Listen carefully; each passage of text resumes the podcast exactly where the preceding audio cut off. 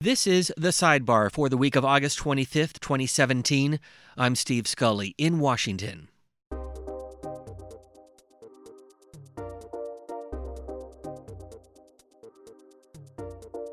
This one was very public, and it was very clearly meant to send a message to anyone who opposed Kim Jong un that he was ruthless and that no one would be spared, not even his uncle.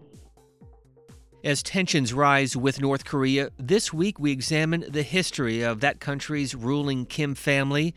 We spoke with Jean H. Lee. She is the author of Kings of Communism Inside Kim Jong un's Bloody Scramble to Kill Off His Family. It's in the September edition of Esquire magazine. She also led the Associated Press's coverage of the Korean Peninsula as bureau chief from 2008 until 2013, and she opened AP's Pyongyang bureau in North Korea. We spoke with Ms. Lee about the Kim family's rise to power, the idea of North Korea as an absolute monarchy, and the message Kim Jong un sent with the assassination of his half brother in February.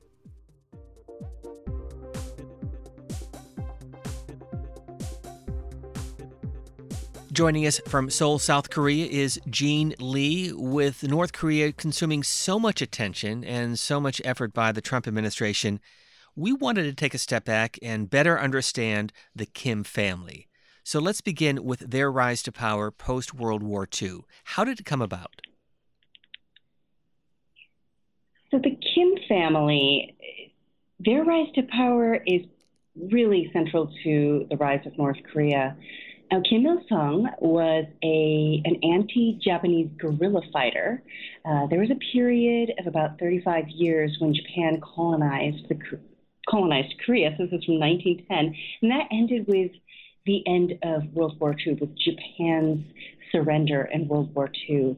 Uh, and what happened, not to go into too much history, but what, what happened in 1945 was that uh, the Soviets came in and from the north, and the Americans came in from the south and decided that in this vacuum, they were going to occupy the Korean Peninsula and divide it between them at 38th parallel. And this was meant to be a temporary division. Uh, the, the Soviets wanted to put somebody that they thought that they could control and somebody who would be able to carry out Stalin's policies in North Korea. And they picked this young man. His name was Kim Il Sung.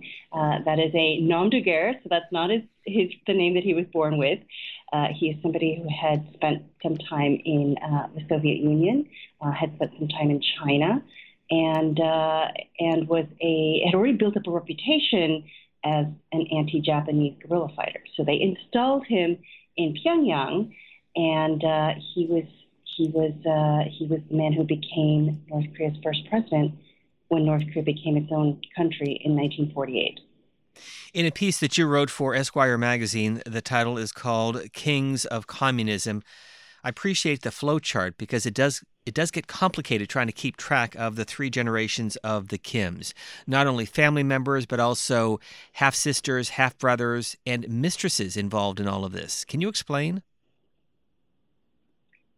I know it's a big family. Uh, there are a lot of Kims. Very hard. There's there are names that are replicated. This is very common in Korea, in traditional Korean culture, to have names replicated like that. Uh, now, it's also very common in. It was very common in Korea traditionally for men to have, for the kings to have multiple wives. There would have been multiple queens. So the Koreans would be accustomed to that. Now, I should clarify that this is not the case in modern day South Korea or modern day North Korea, but the Kims are an exception. What's really interesting when we look at how the Kims did rise to power is that they really what what Kim Il Sung did was really model himself after some of those monarchs of the past. When I really look at North Korea as a kind of modern day absolute monarchy rather than a communist country to a certain degree. Um, one of the one of the things that Kim Il Sung did when he crafted when he was trying to craft uh, his Juche ideology, which is the ide- the ruling ideology of North Korea, was to bring in not only Korean tradition.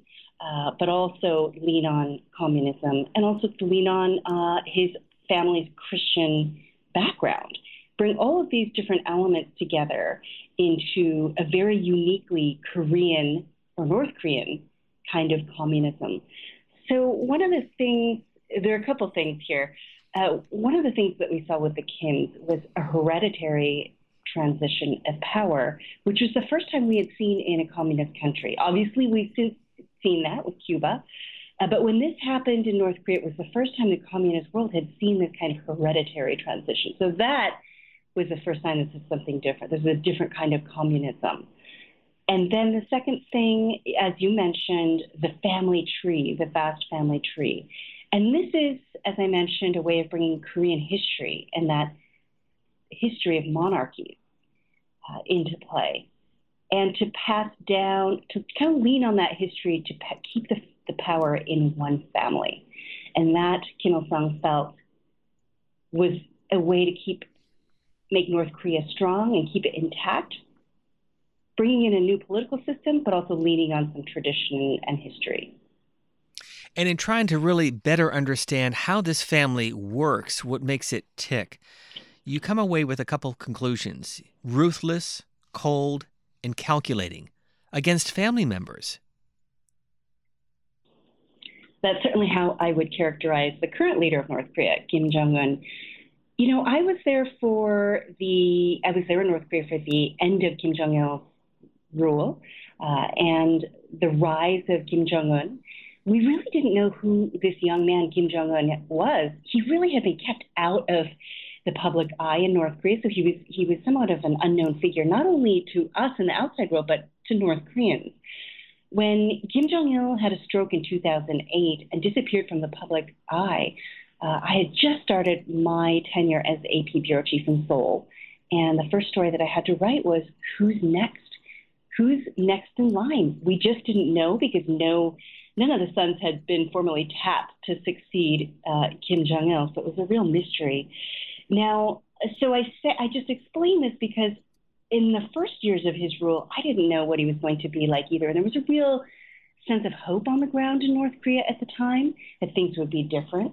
Uh, he was a young man, had been educated overseas, was said to be very modern. Uh, so there was a lot of hope that this would be very different. Now, one of the things that happened very early in Kim Jong Un Kim Jong Un's reign was the was the execution of his uncle. So this was in December 2013. So almost uh, two years uh, into his rule, his his his his aunt's husband was put on trial and executed. And that was a shock, not only to the North Koreans, but for me as well. In an execution really that was very public, correct? It was very public. And that, you're absolutely right, so unusual. So many of the purges and assassinations or executions in North Korea happen very quietly. Of course, the, the gossip, uh, the rumor mill and the gossip certainly hear about these things, but uh, generally speaking, they're kept out of state media. This one was very public, and it was very clearly meant to send a message to anyone who opposed Kim Jong un that he was ruthless and that no one would be spared, not even his uncle. So let's move to the story of his half brother who is in Kuala Lumpur. We've seen the video from the airport security cameras the question why did Kim Jong un need to go after his half brother, and why such a public death for him? That was certainly shocking for a couple reasons. Not only that it was his half brother who was killed, uh, and, but also that the manner. So it took us a couple. It took a couple weeks before we got a got word that he was killed with VX, which is an extremely toxic chemical weapon. Uh, so there were a couple messages here, a couple of things that we learned. Uh, we always suspected that North Korea had chemical weapons, but here it was clear that somebody that they were willing to use it in a public space. I mean, this is absolutely terrifying when you think about how many people are passing through an airport terminal, and this is a chemical agent that just a drop can kill can kill within seconds, within minutes, uh, and it can linger and potentially um, threaten harm scores of people. So it was it was done. This assassination was carried out in a way where uh, he was dead within say 15 minutes. Uh, as you mentioned, we, we got to see all of this unfold because of CCTV cameras. And that's another interesting element. It was done so publicly. So perhaps, like the uh, execution of the uncle, something that was really meant to send a message. Now, there are a couple of things I'll just give you the backstory on when it comes to the half brother. The timing of it wasn't lost on me. Now, what came to mind immediately was that February, that is a month that is devoted to celebrating Kim Jong un. Uh, sorry, celebrating Kim Jong il. Kim Jong il's birthday is in February. It's it's the second most important holiday behind the birthday of Kim Il Sung. It's really interesting, but the way we celebrate Christmas and, and, and perhaps Easter is the way the North Koreans celebrate the birthdays of Kim Il Sung and uh, Kim Jong il. Um, these are occasions when North Koreans are looking to curry some favor with the political elites and with the leader. So there are some things that are served up as offerings uh, maybe a rocket test. It could be a nuclear test. I mean, those are those are the most extreme examples. And this is another extreme example: the assassination of a brother who may have been seen as a threat or just uh, somebody who wasn't wasn't popular with the leader. So the timing of it, it was re- right on the eve of this big national holiday, Kim Jong Il's birthday, and I immediately thought about a very similar assassination exactly 20 years earlier. So it's not the first time that a close family relative of a Kim uh, leader had been assassinated, and perhaps that that assassination was offered up as a birthday gift. Do you have any sense, Jean Lee, of the family life of uh, Kim Jong Un? Is he married? Does he have any children? What's it like beyond the stage, the public stage that he is on in North Korea? He is married. He did marry a woman named Ri Sol Ju, who, like his mother, was an entertainer, a performer. And uh, we know that he has at least one child, a daughter, who was born in 2012. So that's very interesting because I suspect that given the traditional patriarchy of, of Korea, that he would have wanted a son to succeed him, to have been born and, and to succeed him. But he has a daughter, so, so perhaps the next leader of North Korea would be a woman. Um, there are there are uh, rumors that he may have had another child as well. Uh, it seems it's you know we, he has been very public in introducing his wife, which is quite unlike his father. His father uh, did not introduce his family to the North Korean public, um, but it's very much like his grandfather Kim Il Sung, who did make his family very public and did elevate his wife as a, as his partner. So it's a very interesting mirroring of the relationship or the marriage um, that his grandfather had. And as you point out in the September edition of Esquire magazine, Kim Jong Un understands Western politics, having spent some time at a Swiss boarding school, correct? He did. He did, from the time he was young, spend uh, some time in Switzerland. Uh, he was there under a pseudonym he and his, his siblings. So they are the he and his two siblings are the products of one of Kim Jong Un's mistresses. Uh, as I mentioned, she's a performer. Very interesting. She was a she's an ethnic Korean who was born in Japan. Um, and uh, so they, when she was taken ill and um, sent to receive treatment, the children were sent to Switzerland for their education. And so, yes, he did spend some years there. So there, it's interesting because his classmates didn't know who he was. They assumed he was the child of one of the diplomats. Um, one of the students that I that we spoke to when I was reporting on this said a car showed up with a driver. We just assumed he was the driver's son. So people did not know who he was at the time. So it suggests that to some degree they kept to themselves and kept their identities secret.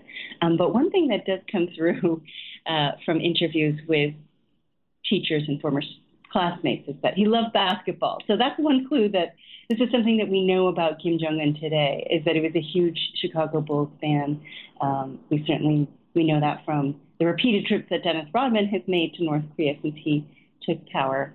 Uh, but uh, one of the interesting things as well is that that what we can guess is that he was exposed to Western culture, to Western ideas, Uh, and the hope or the assumption was that he would take those back to North Korea and perhaps uh, bring about some modernization or some change in in thinking among the elites and among that top level of leadership. Well, let me ask you about Dennis Rodman because how did that all come about? He has been over there uh, fairly frequently.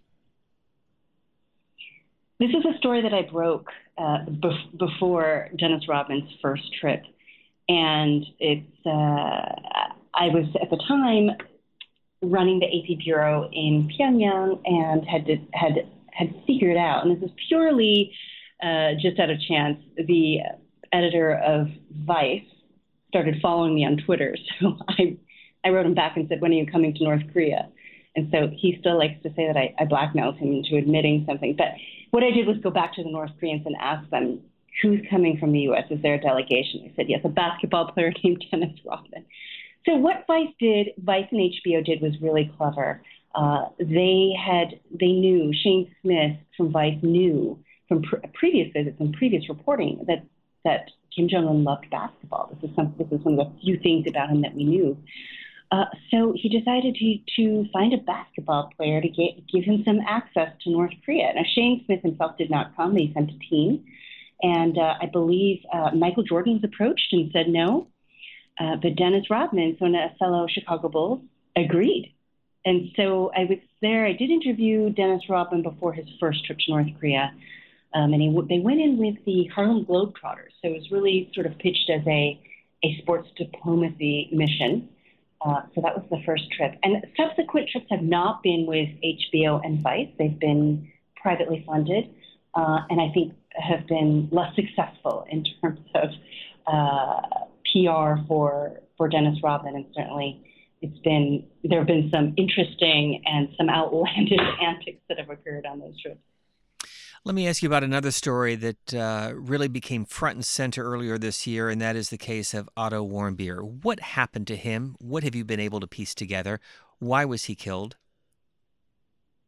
Really tragic. You know, Otto Warmbier was one of hundreds of Americans who, in recent years, have visited North Korea as tourists.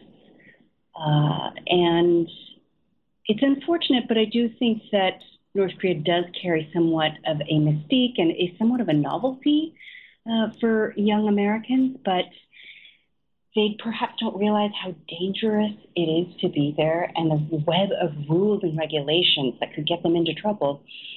So, what we do know, or what we've seen it, from CCTV footage that the North Koreans shot, was that he tried to bring back a souvenir. So, there is a an area of the hotel where he stayed that is off limits to tourists.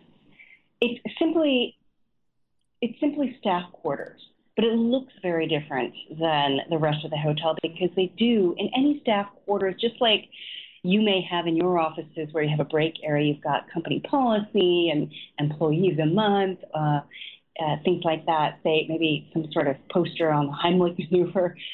North Koreans have something similar, but it's their version of it and it'll be party policy, uh, things to remind them what they're supposed to, of what they're supposed to prioritize.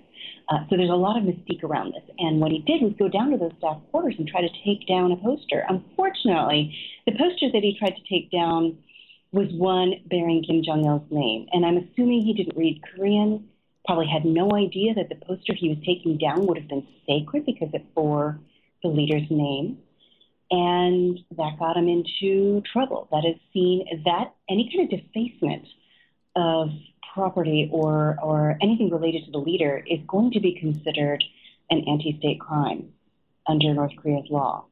Uh, and so, unfortunately, he he was uh, detained before he was able to to fly back to Beijing, and was was put on trial and sentenced to quite a stiff sentence. I believe it was uh, 12 or 15 years of hard labor. I'd have to go back and look at my notes. And um, and we didn't hear from him for quite some time. That was that was last year. That was more than a year ago. Um, and what we did find out in May was that the day after his sentencing, he had fallen into a coma. And in May, the he was released by the North Koreans, flown back to the U.S., and unfortunately never woke up from his coma and died shortly um, after returning to the U.S. So, so as you mentioned, this is a significant. You know, this case was significant in terms of uh, what ha- whether or not we Americans can travel to North Korea, because it was this case that really spurred legislators to to institute a travel ban on North Korea. What they wanted to do was prevent Americans from unwittingly falling into the hands of the North Koreans to serve potentially as diplomatic pawns. Uh, and also the other, the secondary concern was pumping money into the into North Korea's tourism agency, which is a state-run entity, and perhaps funneling money into uh, into bank accounts that could go directly to feed or help build the nuclear program. You were last in North Korea this past May. Is fear part of daily life for North Koreans? Do they have a sense of what's beyond their borders? Whether they are aware of what's beyond their borders really differs differs depending on where you live. Certainly, North Koreans living along the border are very aware of what's just beyond their border. Many of them travel travel back and forth, uh, are involved in trade. In Pyongyang, the capital, there's quite a, there is quite a significant segment of the population that does have an opportunity to travel overseas and does get to see the outside world. Um, but generally speaking, aside from those two populations, they're largely cut off from the outside world uh, because they don't have, most people don't have access to the internet. They don't have access to cable television. So North Korea uh, has um, three, ch- three state channels. All their media is state run. Any information that they get is going to be vetted by the government. Uh, so it's not uh, the same kind of open access to information that we have in the rest of the world, or at least in the West, and certainly not in the U.S. In terms of the sense of fear, I mean, I, I do want to emphasize that North Koreans do the best that they can to get by. Mean, I think people find it surprising that they have hopes and dreams, that they like to laugh, um, they have killer senses of humor. Uh, but they're like people anywhere. They're going to try to make the best of a difficult situation. They do realize that they are in a difficult situation um, that South Korea is doing far better economically. Uh, but um, they do also live with a constant sense of fear that they they grow up with. They're they're born into. This is a country that relies on surveillance and uh, has a, a very intricate system of reporting on one another to really keep everybody in line. Um, this is very much a part of their daily lives something they're very used to. So North Koreans are, are quite adept at uh, saying what they know that they should be, say, be saying and also avoiding talking publicly about things that could get them into trouble. North Koreans are very good at masking their true thoughts. They're they're extremely opinionated. They are no less opinionated than any other group of people I've ever met. That said, there is an impression I think in our media or in the outside world that they are brainwashed and robotic. That is absolutely not the case. However, they're very good at putting on a mask because they've they've been doing this since they were little. There are certain topics that they know that they shouldn't talk about. They should, they know that they shouldn't criticize their political system. They know that they shouldn't criticize their leaders. But other than that, they're they're pretty opinionated. Uh, but they do live with uh, this intricate and very punishing penal code uh, that does govern their daily lives and govern it governs what they say, where they go, uh, what they have access to. They just simply do not have freedom of information, freedom of movement, freedom of speech the way that we do in the rest of the world. And it was, as somebody who spent a lot of time there, I found it uh, extremely oppressive. Uh, but to a certain degree, that's what they're born into and that's what they're used to. And so they don't necessarily know any different unless they leave the country and have a little bit of a taste of what the outside world is like. Well, let me take that fear question one step further and ask you about the family. They describe living in North Korea as a fancy prison. Is there a sense of fear within the family of Kim Jong Un? Indeed, and and as part of this Esquire story, what I did was really dig into that family tree and just you know I really was thinking we very we were very publicly exposed to what happened to the half brother who had fallen out of favor. You know, Kim Jong Nam had been fairly opinionated in recent years about what he thought about his his younger half brother, uh, and so you know that did raise the question: Well, what about the rest of the family? What happened? To a member of the Kim family if their branch of the family falls out of favor. And as I chart in that story, uh, you see that they really only have a couple choices. So one choice is to stay within the system and stay in North Korea and lie low. And this would be perhaps staying in this fancy prison, right? I mean, really. So that's with with some of his siblings, we see that they're lying low and they're really trying to stay within those boundaries, make sure that they stay out of the crosshairs of their brother. Uh, the other option is to defect. And we did see, we have seen a number of close family. Kim Jong Un's aunt has defected, and she was the she was the aunt who took care of him when his mother uh, was ill and had passed away. She's she's since defected. She and her husband have defected and live in the United States. So they made a very clear decision that they were going to have to they were going to have to figure out another path for themselves. Uh, Kim Jong Kim Jong Nam's cousins, who are really like his siblings, were raised with him in the palace in Pyongyang. Uh, both of them have defected. Their mother defected as well. Uh, perhaps once they realized that their branch was not in was going to be in power, also figured out that they needed to find another way out. Uh, and for those family members who don't play the game or follow the regime's rules, assassination appears to be a, a major threat. So one of the cousins was assassinated, uh, and now Kim Jong Nam. It sounds as if you have a book in the works on the family.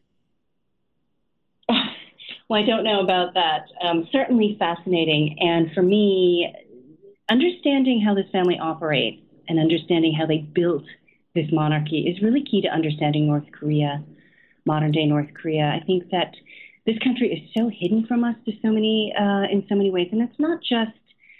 It's both that we don't have access, but also that the messaging from North Korea is so obscure. I mean, it's really hard to get at what's real because there's so much propaganda coming out of North Korea. It's North Korea is like an onion. You just keep peeling. You have to just keep peeling away at it to try to get to understand it. We can't look at North Korea as uh, purely a communist country. We can't look at it, we, you know, as a um, as a country that takes its cues from Soviet Union or China. We have to look at it for what it is, which is a country, a small country that is trying to use everything that it can, its history, uh, its history of uh, monarchies, um, it, the history of uh, Marxism and Leninism, and uh, its place in this region, in this what they you know they call themselves a shrimp among whales. It's a small country that feels itself has always felt itself threatened by much larger um, outside forces. So understanding North Korea's sense of its place in the world and how the Kim family sees has decided that they are the ones who are going to keep this country together is really important to understanding North Korea. And you know, very little good scholarship. Well, there's been a lot of great scholarship, but there's very little. There's so much more in Korean. And so, what one of the things that I did with this piece was delve into the memoirs of the people who were there in the inner circle. What I didn't want to do was rely on accounts from people who were far from that inner circle and, and perhaps passing along, gossip. So what I did was turn to the, the, the man who was considered the architect of Juche ideology. He defected in, um, in the mid 1990s. Uh, and um, family members who had written memoirs. So there's a wealth of information out there, just hasn't been translated into English. And so what I wanted to do was share some of that um, from within the family to help us understand who this family is, why this half brother may have been assassinated, and um, why this family is so integral to North Korea's identity. Jean Lee, a native of Minneapolis, joining us from Seoul, South Korea, the September edition of Esquire magazine, Kings of Communism. We thank you for your time and perspective. Thanks so much for having me. You've been listening to C SPAN's The Sidebar. Be sure to follow C SPAN and C SPAN Radio on Twitter and let us know what you'd like to hear about in future episodes by using the hashtag C SPAN Sidebar. If you like the program, please like, rate, and review us wherever you listen to podcasts. By the way, every C SPAN podcast is available on the free C SPAN radio app for Apple and Android devices, as well as Google Play Music, TuneIn, Stitcher, and Apple Podcasts. Thank you for listening.